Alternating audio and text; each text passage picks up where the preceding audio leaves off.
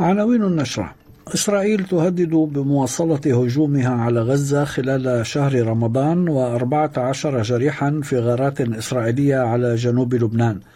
استهداف صاروخي لسفينتين أمريكيتين في خليج عدن. في أكبر استثمار منذ الحرب العالمية الثانية، الحكومة الفيدرالية تعلن عن إنفاق حوالي أحد عشر مليار دولار لرفع عدد السفن الحربية في الأسطول الأسترالي إلى ست وعشرين سفينة.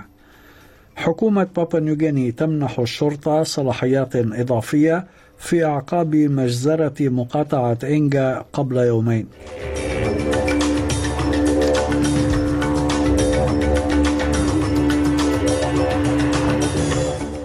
هشام الحداد يحييكم وإليكم التفاصيل. هددت إسرائيل بمواصلة هجومها في قطاع غزة بما فيه منطقة رفح في شهر رمضان الذي يحل الشهر المقبل إذا لم تطلق حركة حماس بحلول ذلك الوقت سراح الرهائن المحتجزين في وقت يتواصل فيه القصف العنيف على القطاع المحاصر. وبحسب وزارة الصحة التابعة لحماس في غزة، فقد قتل حوالي مئة شخص أمس في عشرات الغارات الإسرائيلية التي بدأت فجرا وتواصلت طوال اليوم على مناطق عدة في القطاع بما فيها رفح وخان يونس في جنوبه. في غضون ذلك وفي لاهاي، بدأت محكمة العدل الدولية وهي أعلى محكمة في الأمم المتحدة أمس النظر في العواقب القانونية للاحتلال الإسرائيلي للأراضي الفلسطينية منذ عام ألف وتسعمئة وسبعة وستين. وقال وزير الخارجية الفلسطيني رياض المالكي أمام المحكمة أن الفلسطينيين يعانون من الاستعمار والفصل العنصري، مشددا على أن تحقيق العدالة سيسمح للشعبين الفلسطيني والإسرائيلي بالعيش بسلام وأمن وكرامة. This ruling could help both Palestinians and Israelis to finally live side by side in peace, mutually, mutual security and dignity. Justice must rule. We will remain tireless and determined in, in its pursuit. Palestine and the Palestinian people are not alone in this march for justice. من جهة أخرى، جرح أربعة عشر شخصا أمس في غارتين إسرائيليتين على بلدة الغازية الساحلية في جنوب لبنان، استهدفتا ما قال الجيش الإسرائيلي أنها مخازن أسلحة لحزب الله. وأفادت وسائل إعلام محلية بأن معظم الجرحى هم من العمال السوريين والفلسطينيين، مضيفة أن أحدى الغارتين استهدفت معملا للحديد في منطقة صناعية في البلدة القريبة من صيدا والتي تبعد عن الحدود مع إسرائيل حوالي ثلاثين كيلومترا.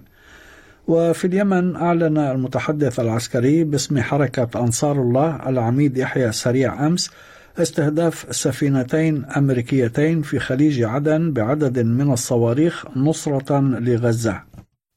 انتصارا لمظلومية الشعب الفلسطيني وضمن الرد على العدوان الأمريكي البريطاني على بلدنا، نفذت القوات البحرية في القوات المسلحة اليمنية عمليتين عسكريتين نوعيتين استهدفت من خلالهما سفينتين أمريكيتين في خليج عدن، الأولى سيد شامبيون والأخرى نافيس فورتونا، وكانت الإصابات دقيقة ومباشرة بفضل الله. أعلنت الحكومة الفيدرالية اليوم أنه سيتم تعزيز أسطول البحرية الملكية الأسترالية بأكثر من عشرين سفينة حربية جديدة بموجب تغييرات دفاعية شاملة لمواجهة التحديات الأمنية المستقبلية. وقال وزير الدفاع ريتشارد مارلز أن الحكومة ستستثمر أكثر من أحد عشر مليار دولار على امتداد عشرة أعوام لرفع عدد سفن الأسطول الأسترالي الحربية من إحدى عشرة سفينة اليوم إلى ست وعشرين، مشيرا إلى أن معظم السفن الجديدة سيجري بناؤها في أحواض بناء السفن في أديلايد وبيرث. Today, the Albanese government is announcing an increase in the number of warships in the Royal Australian Navy to being the largest fleet since the end of the Second World War. Right now, the Royal Australian Navy has eleven warships. As a result of the government's response to the Surface Fleet Review, today we are committing to take that number to twenty-six. لكن المتحدث باسم المعارضة الفيدرالية للشؤون الدفاعية اندرو هيستي اعتبر أن الحكومة لم تعلن اليوم عن أي تمويل جديد لتعزيز القدرات البحرية الأسترالية، مضيفا أن وزير الدفاع يفضل انتقاد المعارضة والحديث عن المستقبل بدلا من التركيز على التحديات والمخاطر الراهنة. The truth is that Richard Marles went to cabinet and lost to Jim Chalmers, Penny Wong and Katie Gallagher. He couldn't secure any more money for this over the forward estimates, which is why all the money is over the next decade. Richard Marles loves talking about the former coalition government and he loves talking about the next decade, comparing projected defence spends in the twenty thirties, anything but the present, and the present is where the challenges are, the most pressing strategic challenges since the end. استمعوا الآن إلى الموسم الثاني من بودكاست أستراليا بالعربي، أحدث إصدارات اس بي اس عربي أربعة وعشرين، يأخذكم في رحلة استقرار بعض المهاجرين العرب ويشارككم بأبرز الصدمات الثقافية التي تواجههم عند وصولهم إلى أستراليا. قال النائب السابق للمدير العام لوزارة الهجرة أبو الريزفي أنه من شبه المؤكد أن المزيد من طالبي اللجوء سيصلون عبر القوارب إلى الشواطئ الأسترالية في الفترة المقبلة، وكان حوالي أربعين شخصا من طالبي اللجوء يحملون الجنسيات الباكستانية والهندية والبنغلاديشية نقلوا إلى مركز احتجاز في نورو بعد وصولهم على متن قارب إلى شاطئ خليج بيغل في غرب أستراليا يوم الجمعة الماضي. ودعا ريزفي السياسيين لتوخي الحذر في الجدل الدائر بينهم حول قضية قوارب طالبي اللجوء، مشيرا إلى أنه قد يؤدي إلى وصول المزيد منها، مضيفا أنه لا داعي للهستيريا والخوف. I think we've got to remember we've got a very very big coastline along the west. The sea between Australia and Indonesia is huge. The number of fishing boats that look almost identical to an asylum seeker boats is huge. The chances of a boat being missed is always there despite uh, the efficiency of our Navy. One or two boats will get through. That, that's just almost inevitable. And I think we just need to accept that rather than getting into this hysterical panic.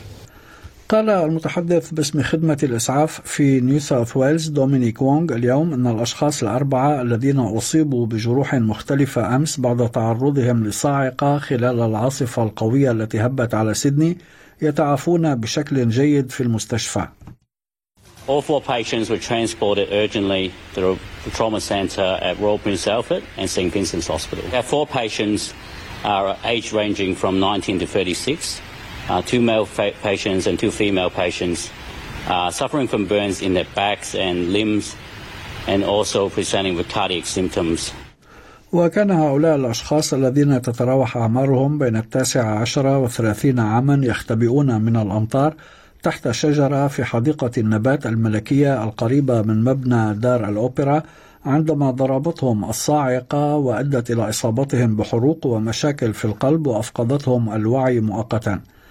وقال مكتب الأرصاد الجوية أن حوالي خمسة وسبعين ألف صاعقة سجلت خلال عاصفة الأمس في محيط مئة كيلومتر من سيدني بين الحادي عشر صباحا والثانية بعد الظهر. دفعت أعمال العنف القبلية التي اندلعت خلال اليومين الماضيين في بابوا نيو غيني برئيس وزراء البلاد جيمس مارابي لمنح القوى الأمنية صلاحيات إضافية، وبحسب الشرطة فقد لقي ما لا يقل عن ستة وعشرين شخصا مصرعهم بالرصاص في كمين مسلح في مقاطعة أنجا الجبلية الواقعة في شمال البلاد. وتقول السلطات أن هذه الحادثة قد تكون الأكثر دموية في تاريخ بابوا نيو غيني المعاصر. وقال مرابي أن الشرطة تحتاج إلى الصلاحيات الإضافية نظرا لاستخدام الأسلحة النارية بكثافة في الهجوم الدموي مما قد يعرض عناصرها للخطر. We've asked for a stronger police approach, especially in the face of firepower. Police have at the moment are hesitant in terms of their own personal risk and safety. We're now looking in a cabinet paper that has been developed how best we could ring fence our police in, in operational areas like this with with not just physical firepower, but the legal protection for them to be engaged. This has been going on for some time.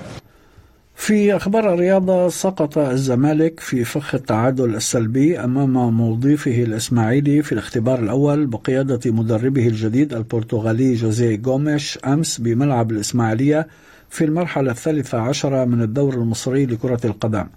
وكان الزمالك تعاقد مع المدرب غوميش الأسبوع الماضي لمدة موسم ونصف خلفا للكولومبي خوان كارلوس أوسوريو المقال من منصبه مطلع تشرين الثاني نوفمبر الماضي بسبب سوء نتائج الفريق. في أسعار العملات، وصل سعر صرف الدولار الأسترالي في التداول اليوم إلى خمسة وستين سنتا أمريكيا.